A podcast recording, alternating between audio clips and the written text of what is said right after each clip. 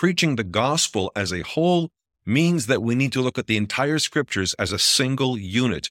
We do not focus on one book, one chapter, one verse. Everything is looked at within the context of the wider message.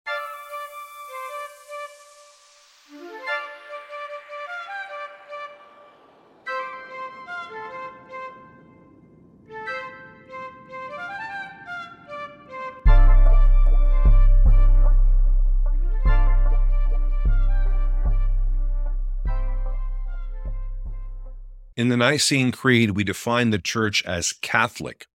This comes from a Greek word, kataolos, which literally means concerning the whole.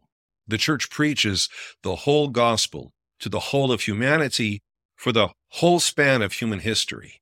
And preaching the gospel as a whole means that we need to look at the entire scriptures as a single unit. We do not focus on one book one chapter, one verse. Everything is looked at within the context of the wider message. We interpret everything with a concern for the whole story. Consider, for example, what St. Paul says to the Christians in Corinth. You might have tens of thousands of guardians, but you have one father. I have become your father. So Paul clearly identifies himself as the father of the Christians of Corinth. But what about what Christ says in the Gospel of Matthew? Call no man father. How do we reconcile Jesus saying, call no man father, with the apostle basically calling himself Father Paul to the Christians in the city of Corinth? Paul does this because he understands that there's a specific context for the teaching, call no man father. There are times when it is completely appropriate to call our spiritual leaders father. And this is a term that has been used for clergy, beginning with bishops and then going on to priests for centuries in the Christian church.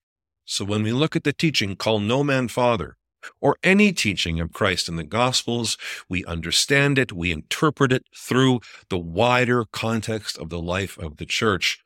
If he says, call no man father in Matthew, it has to be understood within the wider context of the New Testament, where Paul calls himself Father, and where in the book of Acts, Father and Fathers is used all the time to talk about our spiritual predecessors. We always look at things in the broader context. We are the Church Katholiki, the Church Catholic. We are concerned for the whole. St. Ignatius Brianchaninov said this When on a clear fall night I gaze upon the clear heavens, illumined by innumerable stars that send out a single light, then I say to myself, Thus are the writings of the Holy Fathers. When on a summer's day I gaze upon the wide sea covered with a multitude of distinct waves, driven by a single wind to a single end, a single pier, then I say to myself, Such are the writings of the Fathers. When I hear a well ordered choir, in which different voices sing a single hymn in shimmering harmony, then I say to myself, such are the writings of the fathers. In the Orthodox Church, it's not the voice of the soloist that we listen to. It is the collective voice of the choir, of the saints, of the scriptures, of the liturgical texts, of the sacred art, all of these things proclaiming with one voice the truth of Christ. You know, the word heresy comes from the Greek word meaning to pick and choose. If you pick and choose verses from the scriptures or quotes from the fathers, you can string together whatever teaching you want. This is not what we're interested in. We are interested in the collective voice. We are concerned with the whole. Because when the church speaks with one mouth and one heart, she declares the truth that will set us free.